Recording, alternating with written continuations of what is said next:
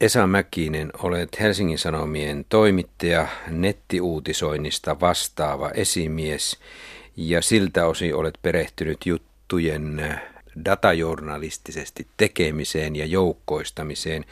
Kuinka paljon olet jo nyt törmännyt siihen, että juttuja netissä manipuloidaan?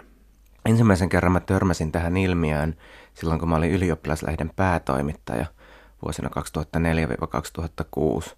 Tasaisena virtana ylioppilaslehden toimitukseen tuli pyyntöjä ihmisiltä, että voisitteko poistaa joko jutun tai minun nimeni siitä jutusta. Joku ihminen, joka on antanut, oli antanut joskus 90-luvulla Ylkkärille haastattelun, niin sitten oli tullut toisiin ajatuksiin ja pelkäsi, että se vaikutti itseään. Se oli itse asiassa yksi tämän kirjan lähtölaukauksista, että se ilmiö omien tietojen poistaminen netistä on, oli yleisempää kuin mitä mä olin siihen mennessä tajunnut.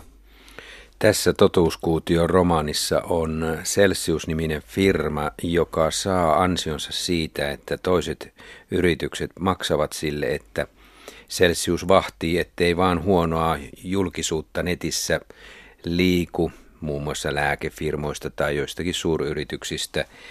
Onko mahdollista, jos tällainen tulevaisuus meillä on edessämme, niin että toimittajat pystyisivät jäljittämään näitä maksavia firmoja sen mukaan, kuka hyötyy siitä, että niitä juttuja siistitään pois?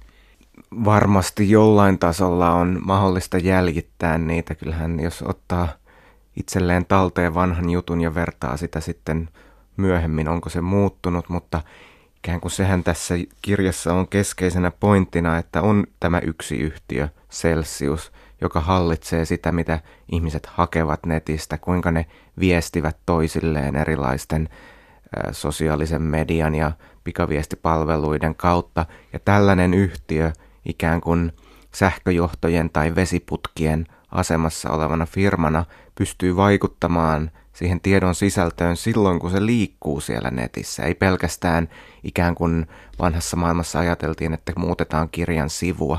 Kirjan sivu voi olla alkupisteessä ihan sellaisenaan ok, mutta se muuttuu matkalla. Ja se toinen olennainen pointti, mikä tässä pitää myös ymmärtää, on se, että jokainen ihminen jo tänä päivänä näkee netin omalla tavallaan. Kun esimerkiksi sä avaat Facebookin, niin sieltä Facebook valitsee sulle noin sata erilaista päivitystä, mitkä se näyttää. Se valitsee sen noin 1500 eri vaihtoehdon joukosta. Eli kukaan muu ei näe maailmaa samalla tavalla kuin sinä. Ja se on semmoinen 10-15 ihmisen tiimi Kaliforniassa, joka päättää käytännössä siitä, että miten tämä algoritmi toimii. Niin, sä kirjoitatkin tässä kirjassasi siitä, että me elämme tavallaan sellaisen nettikuplan sisällä ja uskomme siihen, että sieltä, siellä on se totuus ja emme tule ajatelleeksi, että se totuus voisi olla aivan jossain muualla sen kuplan ulkopuolella.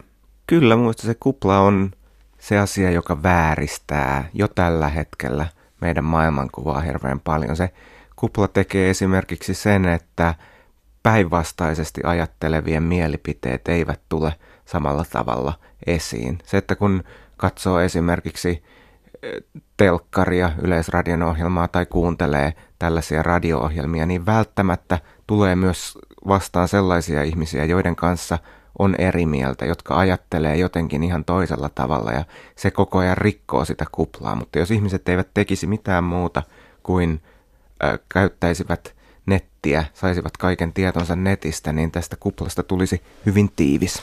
Sodan syttyessä on sanonta, että kun sota alkaa ensimmäisenä häviää totuus. Onko nyt niin, että kun tieto menee nettiin, ensimmäisenä häviää totuus? Se on mahdollista. En mä välttämättä sano, että me vielä elettäisiin, tai en mä sano, että me elettäisiin tällä hetkellä sellaista maailmaa, mutta mä yritän sanoa sitä tällä kirjalla, että internet on liian tärkeä asia – jätettäväksi pelkästään insinöörien huolenaiheeksi.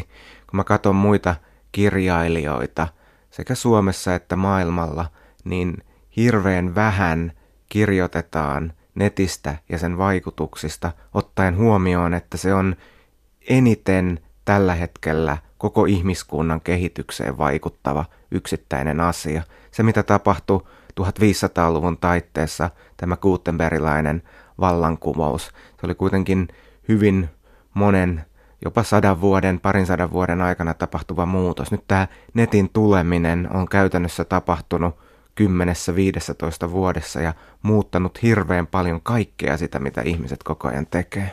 Mä teen Esa Mäkinen nyt ison rinnastuksen, mutta se eh, tulee auttamatta mieleen, kun lukee sinun kirjaasi. Finlandia palkittu Jussi Valtonen kirjoitti viime vuoden romanissaan he eivät tiedä, mitä tekevät siitä, kuinka suuryritykset ovat ostaneet tieteellisten artikkeleiden yksin oikeudet. Sekin on jo tiettyä, tietynlaista manipulointia. He myyvät sitä sitten tässä Jussi Valtosen kirjakuvitelmassa tarkoituksenhakuisesti eteenpäin. Tämäkin on ilmeisesti jo olemassa olevaa maineen pesua. Se tuli mieleen, kun luin kirjaasi. Tieteellisessä maailmassahan ollaan ikään kuin varmaan vielä vähän tarkempia kuin tässä journalistisessa maailmassa ikään kuin koko tieteentekijöiden maine perustuu siihen, mitä he tehdään. Tämä Valtosen kuvitelma on sinänsä, miksi sekin ei olisi mahdollinen. Ihan samalla tavalla, jos pystyy muuttamaan kissavideota tai jotain Yleisradion tai Hesarin uutista, niin miksei yhtä hyvin voisi muuttaa myös ja hallita netissä julkaistua tieteellistä artikkelia. Ikään kuin se, kun kaikki tulevat siihen yhte, yhdeksi digitaaliseksi mössöksi, jossa tieto liikkuu nollien ja ykkösten virtana, niin se ei ole enää mitään väliä, että onko se hyvää sisältöä, onko se huonoa sisältöä, kenen tuottamaa se sisältö on. Se on vaan kaikki sitä samaa digitaalista puuroa. Tehdäänpäs nyt aikajana, kun otit tämän Gutenbergin ajan puheeksi, niin hyppäämme siitä 1954, eli tuntemattoman sotilaan julkaisuvuoteen, jonka mainitset tässä kirjassasi, että se oli julkaistu sata vuotta sitten, joka paikallistaa tai ajallistaa tämä sinun, kirjasi noin 2050-luvulle. Se on aikamoinen tulevaisuuden kauhukuvakin Suomesta ja Helsingistä. Tämä tapahtuu Helsingissä. Vesi on tulvinut kauppatorille. Täällä on asuinalueet jaettu muureihin. Rikkaat ovat rauhoittaneet alueensa. Ja sitten on tietyt alueet, jotka on vähän köyhemmille ihmisille ja kulku paikasta toiseen on rajattua. Tämä on aika paljon esillä ollut tulevaisuuden kauhukuva, että Helsinkikin jakautuu hyvinvoiviin ja huonosti voiviin ja siellä on muurit välissä. Katsoo mitä maailmalla tapahtuu. Esimerkiksi Tansaniassa Dar es Salaamissa rikkaat ovat eristäytyneet todellakin muurien sisäpuolelle. Yhdysvalloissa Kaliforniassa on tällaisia aidattuja asuinalueita, jonka sisällä nimenomaan rikkaat eristävät itsensä muista, kun heillä on mahdollisuus siihen. He haluavat suojella perhettään, lapsia. Mun se on hirveän ymmärrettävä tarve, jos yhteiskunta tulee sellaiseksi, että on olemassa erittäin rikkaita ja erittäin köyhiä, rikollisuus kasvaa, on niin kuin tarpeen luoda tällaisia asioita. Mä sinänsä uskon, että sellainen voisi olla jossain vaiheessa mahdollista myös Suomessa, jos tuloerot kasvaisivat riittävästi, jos meille tulisi sellainen yhteiskunta, joka ei olisi nykyisen hyvinvointiyhteiskunnan kaltainen. Mitä tulee näihin ympäristöasioihin, mitä mainitsit, kauppatori tulvii, niin se on ikään kuin tällaisen dystopian kirjoittajan etuoikeus, että voi ottaa ne haluamansa kehityskulut ja viedä ne äärimmilleen ja miettiä sitten, miltä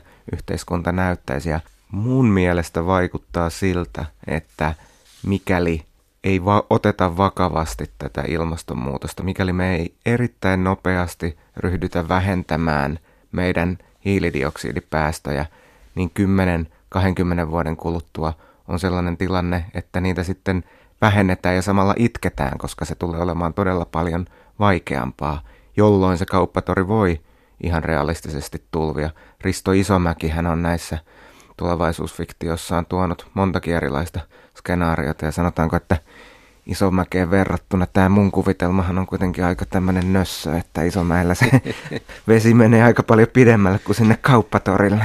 Kyllä, kyllä. Mutta tästä päästään yhteen seikkaan, joka on aika lailla ovelasti hienosti sinun kirjassasi sisällä, tämä hiilijalanjälki. Ja nyt tässä kirjoitat, että siellä talouslehti tekee selvitystä siitä, ei suinkaan ketkä ovat Suomen eniten ansaitsevat ihmiset, vaan ketkä ovat eniten saastuttavia suomalaisia. Mä vähän hykertelin tässä, oli aika hauska, hauska poiminta, että näin se varmaan voisi käydä. Kirjassa mun ajatus on se, että päästökauppaa eivät käy yritykset. Eli että niin kun tällä hetkellähän ajatus olisi se, että jos yritys saastuttaa paljon, niin sen pitää korvata ne hiilidioksidipäästöt. Sen sijaan tässä kirjassa se päästökauppa on tuotu henkilökohtaiselle tasolle. Jokaisella ihmisellä on olemassa oma hiilikiintiö. Sitten kun sä meet kauppaan, ostat sen kolme tomaattia ja leivän, niin sen lisäksi, että kauppias sanoo, että – tämä maksoi nyt 5 euroa, niin sen lisäksi se sanoo sitten, että tästä meni nyt sulta 200 grammaa hiiltä. On ikään kuin toinen valuutta, joka on sen eurovaluutan rinnalla. Ja tästä sitten päästään siihen, että jonkunhan pitää ylläpitää tällaista systeemiä, sen pitää todennäköisesti olla valtio, joka sen ylläpitää, ja jotta se olisi mitenkään järkevästi toimiva, niin niiden pitää olla myös jotenkin julkisia, aivan kuin verotiedotkin on tällä hetkellä julkisia, jolloin vaan kerimällä ikään kuin sipulia auki yhdestä pienestä ajatuksesta, niin päästään tällaiseen.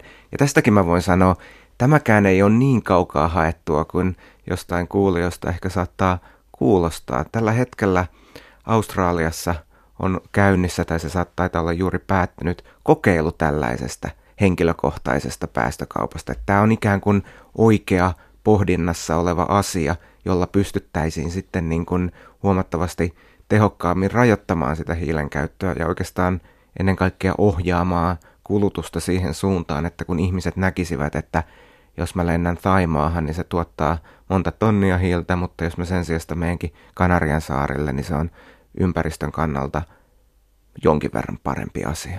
Niin, ja kyllähän se tavallaan on näissä ajatuksissa, että auton verotuksessakin siirryttäisiin käyttö pohjaiseen verotukseen entistä enemmän, että mitä enemmän ajat, sen enemmän maksat. Kyllähän se on tavallaan siinä sisällä, koska se on saastuttava laite.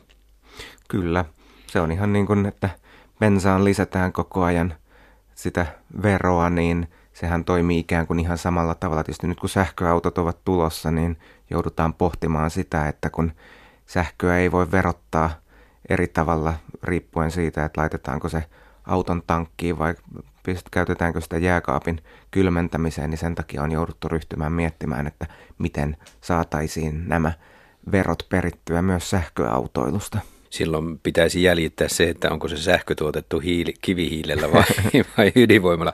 Mutta Esa Mäkinen, uskotko siis jollain tavalla vapaan markkinatalouden itsekorjaavuuteen, koska jos se firmatasoilta pudotettaisiin yksittäisen ihmisen tasolle, niin Progressiivinen verotus suurituloisille ei ehkä toimisi, kun sitä ei saada läpi, mutta tämä hiilijalanjäljen mukainen maksaminen voisi olla semmoinen. Onko tässä vielä tämmöinen ajatus? Kyllä, siis tämmöinen mm, henkilökohtainen päästökauppajärjestelmähän olisi myös tulonsiirto rikkailta köyhille, koska lähtökohtaisesti ajattelen niin, että sellaiset, joilla ei ole niin paljon varaa kuluttaa, niin he myös käyttäisivät vähemmän hiiltä, jolloin he voisivat myydä osan tästä hiilikiintiöstään sitten eteenpäin, jonka jälkeen kun hiilen hinta määräytyisi joka tapauksessa markkinoilla, niin todennäköisesti se olisi niin hyvä, että yksittäiset ihmiset hyötyisivät tällaisesta päästökaupasta. Mä sinänsä uskon,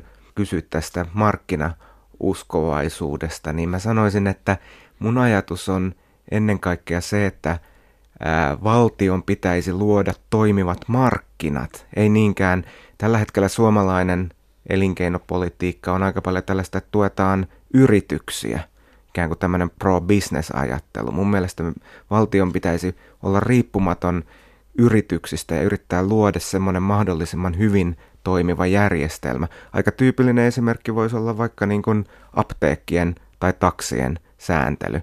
Kun nykyinen järjestelmä tukee aika paljon taksiyrittäjiä ja apteekkiyrittäjiä. Sen sijaan se ei kauheasti tue sitä, että siellä olisi mitään toimivaa markkinataloutta niiden alla.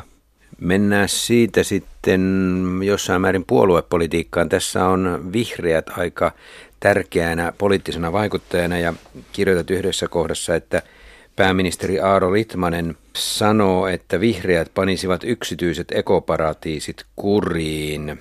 niin on olemassa tällaisia yksityisiä ekoparatiiseja ja vihreät tässä sinun kuvitelmassasi toimivat jossain määrin demokraattisesti, ainakin pyrkivät toimimaan, mutta sitten siinä on se toinen puoli, josta kohta puhumme, mutta mitä tarkoitit näillä ekoparatiiseilla ja miten vihreät niihin suhtautuisivat, että on olemassa saarekkeita, jonneka pääsee nauttimaan sitten rikkaat? Tämä liittyy tähän aikaisemmin mainitsemaan ideaan siitä, että on henkilökohtaiset päästökiintiöt. Tällä hetkellähän suomalainen kansahuvi on kuitenkin pitkälle lennellä maahan tai Kanarian saarille, mutta koska lentoliikenne on yksi eniten hiilidioksidipäästöjä tuottavista yksittäisistä asioista, mitä kukaan ihminen elämänsä aikana tekee, niin jos hiilen päästäminen on rajoitettua, niin todennäköisesti syntyisi vaihtoehtoja. Ihmiset haluaa olla lämpimässä, ne haluaa syödä hyvin, ne haluaa uida, ne haluaa, että niillä lapsilla on ää, mukava sillä välin, kun ne itse lukee jotain kirjaa tai selailee jotain lehteä. Ja tämä ekoparatiisi on vaan ikään kuin kuvitelma tämmöisestä tulevaisuuden kylpylästä. Minkälainen voisi olla sellainen ympäristö, joka on rakennettu modernin tekniikan keinoin mahdollisimman lähelle tällaisia oloja, jotka ovat jossain mukavassa etelän rantalomakohteessa. Miksi sitten vihreät puolueena ovat niin tiukasti kiinni tässä Celsius-firmassa, joka siis siistii nettikirjoituksia? Tämä vihreiden ja Celsiuksen liitto on aika tärkeä tämän tarinan kannalta. Valta korruptoi, se lienee se tärkein yksittäinen ajatus, mikä siinä on. Kun, jos ja kun ympäristöasiat nousevat lähitulevaisuudessa tärkeiksi. Ilmastonmuutos kehittyy, me joudutaan entistä enemmän maksamaan siitä, että mitä me ollaan tehty näinä 2000-luvun alun ja 1900-luvun vuosina, niin minusta on täysin oletettavaa, että vihreiden painoarvo myös nousee, koska siinä vaiheessa tulee ikään kuin selväksi, että se mitä he ovat puhuneet, niin on ollut aika lailla totuuden mukaista ja on ollut sellainen kehityskulku, joka tulee tapahtumaan. Mutta samaan aikaan uskon myös niin, että jos jonkun puolueen painoarvo, tässä tapauksessa vihreiden, rupeaa nousemaan, niin mukaan tulee myös sellaisia ihmisiä, jotka vaan haluavat olla lähellä vallanpiteä, jotka on ikään kuin ajattelevat kyynisesti, että tässä on minun tilaisuus, hoen näitä mantroja, toistan nämä asiat, tulee ikään kuin semmoinen osa sitä korporaatiota, mikä tavallaan voi ajatella, että on käynyt demareille, on käynyt kokoomukselle, on käynyt keskustalle siinä vaiheessa, kun he, niiden painoarvo tässä maailmassa on noussut. Tämä Celsius-firma siis muuttaa pyynnöstä ja rahaa vastaan asioita netissä, siistii huonoja uutisia pois. Miksi kirjassasi tällaiseksi hyvin tärkeäksi arvoksi on tullut oikeus tulla unohdetuksi? Voisin kuvitella päinvastasta. Oikeus tulla unohdetuksi on yksi asia, joka ei ole minun keksintöäni. Olen tämän termin napannut EU-tuomioistuimelta. E Silloin kun mä rupesin kirjoittamaan tätä kirjaa, niin ajattelin, että tämä täsmäyttäminen sana on hyvä, hyvä sana kuvailemaan tätä asiaa. Ja sillä tarkoitetaan sitä, että netissä olevaa tietoa muutetaan. Nyt vuosi sitten EU-tuomioistuin teki päätöksen, että yksityishenkilöillä, kuten minulla tai sinulla on oikeus pyytää Googlea poistamaan vanhentuneet hakutiedot. Jos esimerkiksi Seppo olet nuoruudessasi jotain törttöillyt, mitä kyllä vahvasti en, en tietenkään usko näin, mutta jos olisi käynyt näin, niin e, voisit pyytää Googlea poistamaan itseäsi koskevat törttöilytiedot. Ne ovat todennäköisesti vanhentuneet, etkä ole julkisessa virassa, niin et sen, sen takia saisit ne sieltä pois. Ja mä ajattelen, että kun tämä oikeus tulla unohdetuksi on asia, joka nyt on pinnalla, joka on ollut jo aikaisemminkin pinnalla, niin jos se ikään kuin vääristyy, jos sitä ruvetaan käyttämään johonkin sellaisiin tarkoituksiin, johon sitä ei selkeästi ole tarkoitettu, kuten vaikka yritysten julkikuvan kiillottamiseen, niin on hyvin lyhyt matka siitä, että Seppo Puttosen nuoruuden törttöilyt poistuu netistä siihen, että lääkefirma saa netistä pois tiedon epäonnistuneesta lääkekokeilusta. Ja se on se raja, josta pitää pitää kiinni. Että meillä pitää olla selkeä käsitys siitä, että mikä on sen ikään kuin tiedon validius netissä. Meillä pitää olla jonkinnäköinen yhteiset pelisäännöt siitä, että millä perusteilla netissä oleva tieto ei ole relevanttia ja mitä ei saa missään nimessä poistaa. Sähän kirjoitat tähän aika lailla rajun tapauksen siitä, kuinka lääkefirma toimii holtittomasti ja kaksi erillistä lääkettä aiheuttaa reaktion, josta seuraa kuolema. Jopa näin kovan tiedon poistaminen verkossa toteutuu tässä sinun kirjassasi. Kyllä kovaa peliä tässä pelataan. Tiedon poistaminen on sinänsä ihan yhtä helppo, on se sitten kovaa tai pehmeätä. Olennaistahan on oikeastaan se, että kuinka laajalle jokin tieto leviää. Paljon tämän kirjan kirjoittamisen aikana mä oon joutunut pohtimaan sitä kysymystä, että mi- miten ikään kuin tieto leviää internetissä. Ja varmaan se paras kuva siihen on, että tieto on vähän niin kuin kulkutauti, että se lähtee syntymään jostain yhdestä pisteestä ja sen jälkeen se pisara tartuntana menee moneen eri paikkaan, riippuen vähän siitä, että kuinka ikään kuin ärhäkkä tämä tieto on. Ja, Tieto, tietovirus. Niin, tietovirus on. Ja sitten jos, jos siihen pääsee varhaisessa vaiheessa kiinni, niin sen tiedon leviämisen pystyy estämään. Tietenkin on sitten tällaisia asioita, kuten esimerkiksi vaikka jos jossain stadionilla tapahtuu jotain, jonka 50 000 ihmistä näkee. Sellaista tietoa on ihan turha lähteä edes ottamaan netistä pois, koska niin moni tietää sen jo.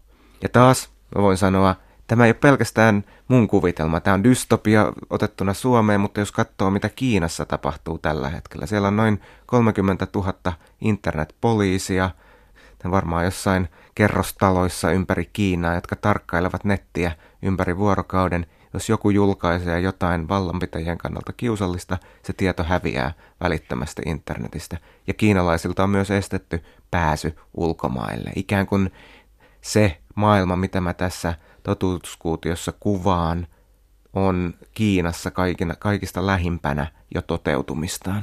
Mutta kun menemme aina pitemmälle ja pitemmälle langattomaan teknologiaan ja pilvimaailmaan, pilvitallennusten maailmaan, niin tuskin se enää sitten ajan myötä kovin mahdollista on, kun ei ole kiinteitä yhteyksiä, joita valvoa.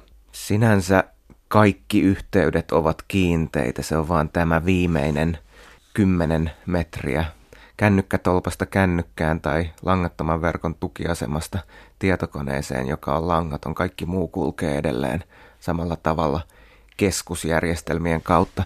Tässä taannoin noin kuukausi sitten oli keissi, jossa kaivinkone kaivoi tuolla Turun suunnalla kuoppaa, jonka jälkeen kaikki Elisan internetyhteydet katkesivat, mikä on osoittaa sen järjestelmän heikkouden, jos siinä kaivinkoneen sijasta oiskin ollut suodatin, joka sanoo, että tämä on hyvää tietoa ja tämä on huonoa tietoa, siitä olisi näppärästi saatu Elisan asiakkailta kaikki huono tieto pois.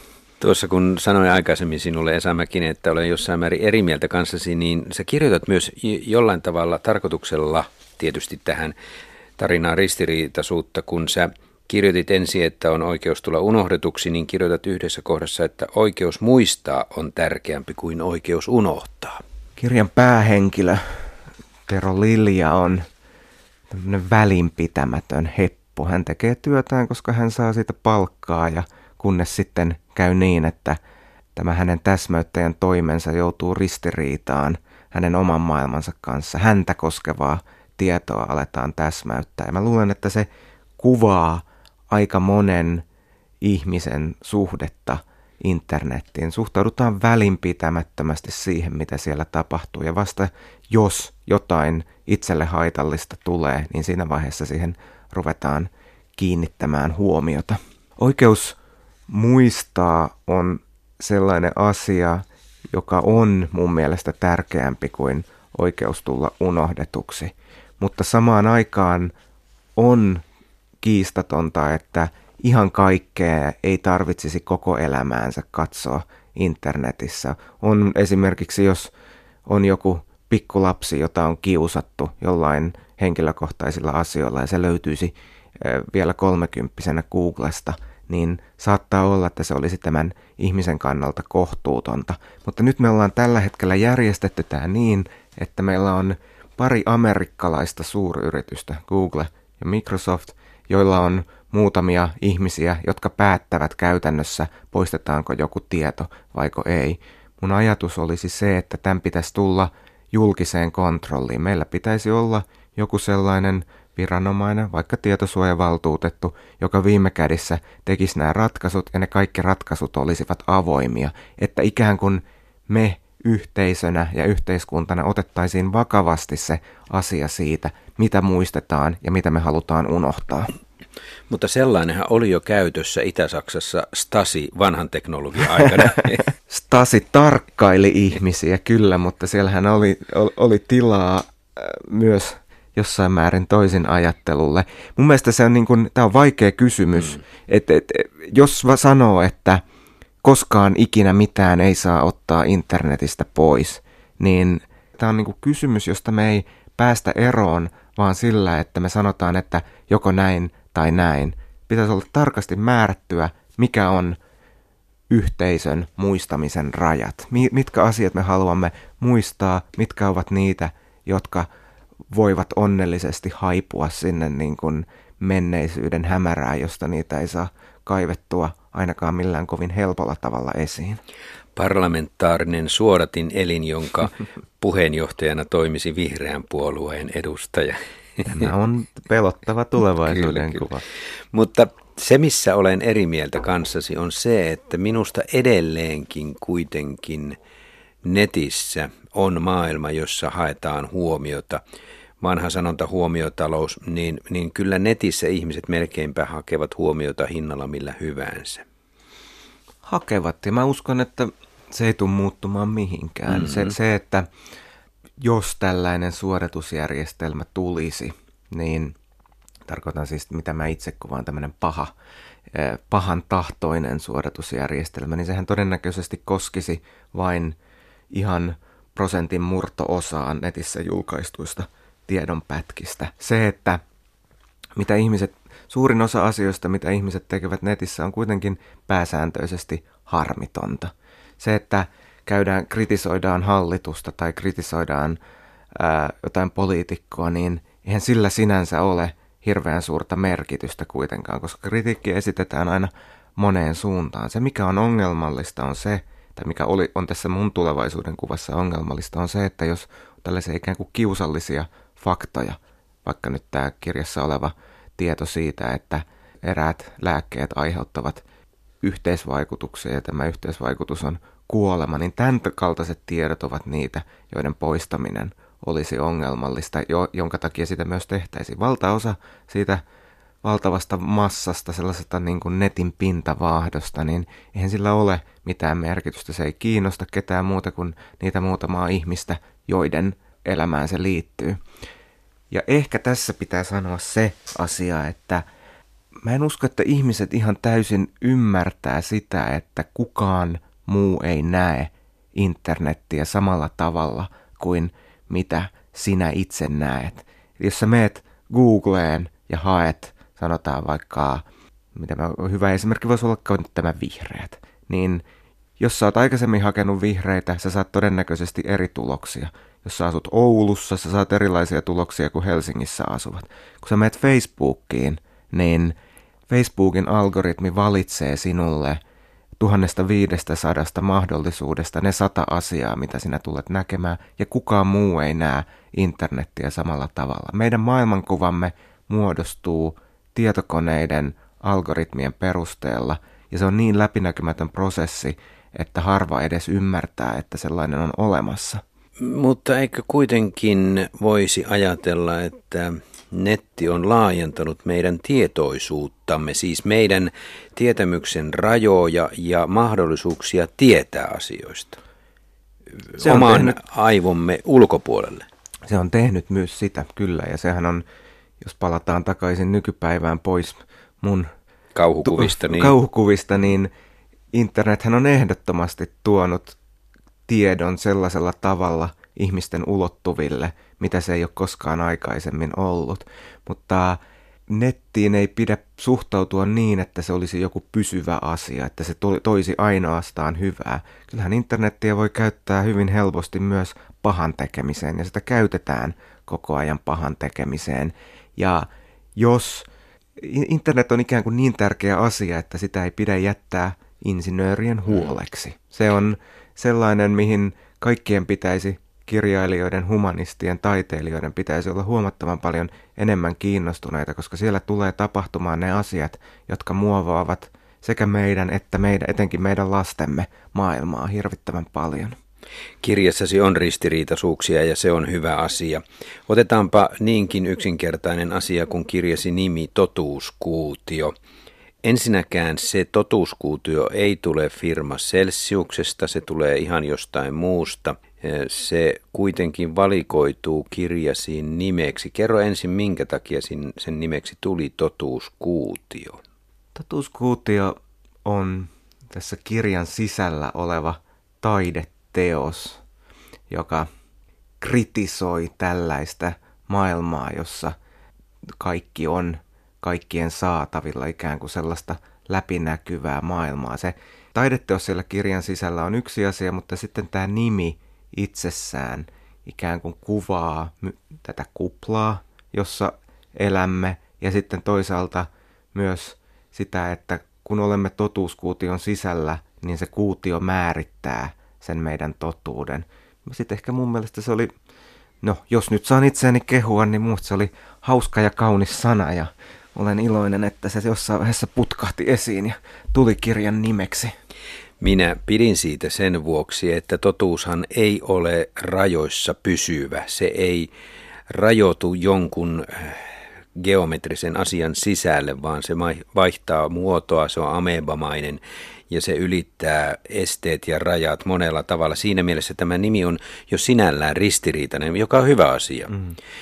Tässä tapauksessa lähdin kuvittelemaan, kun aloitin kirjasi lukemista, että se totuuskuutio tulee siitä firmasta ja sen firman toiminnasta, joka on tietyllä tavalla rajattua että se nimi tulisi sieltä ja yllätti, yllätit positiivisesti. Totuushan ei koskaan rajoitu joidenkin seinien sisälle.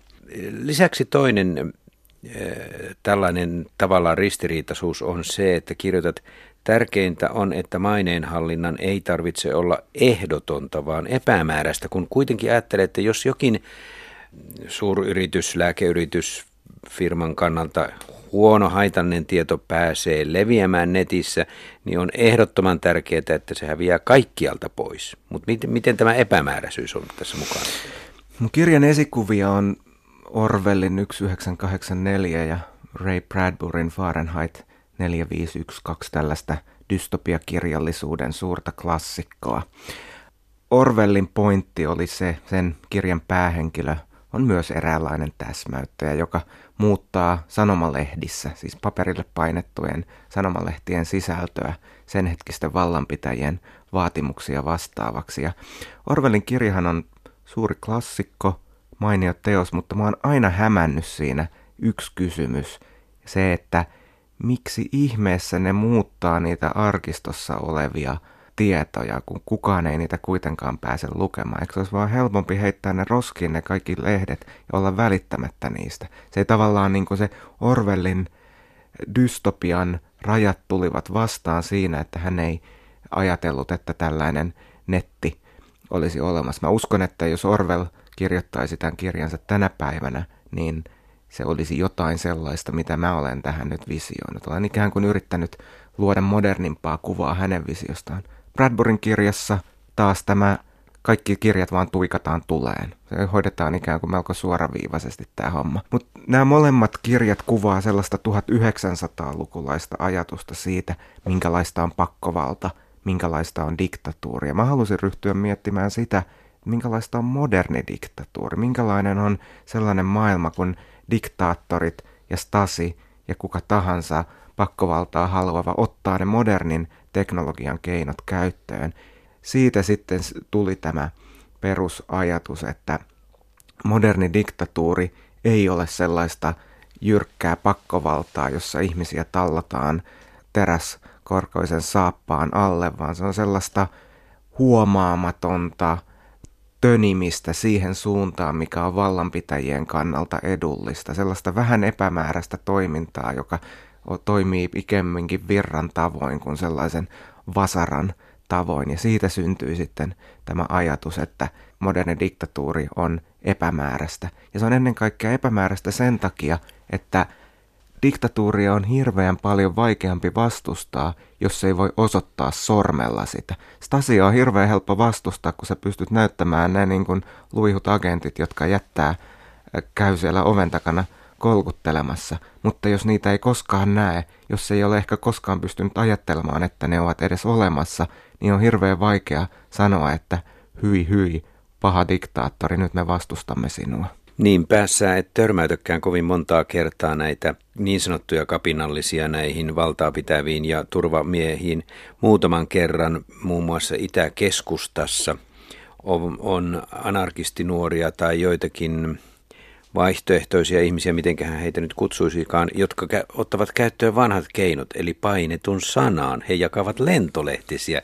Aika hauska jossain määrin nostalgis romanttinen kuva, että painettu sana vielä olisi vasta voima ja lyömäase tai keino vastustaa netin ylivaltaa.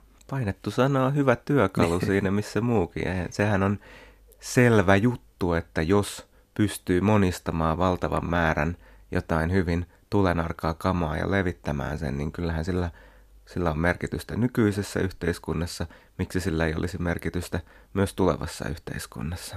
Otetaan Esa Mäkinen tähän loppuun vielä sinun kirjasi kannalta tärkeä asia. Sä kirjoitat, että painettu kirja on kadonnut. Kirja katosi viimeisenä netin uumeniin.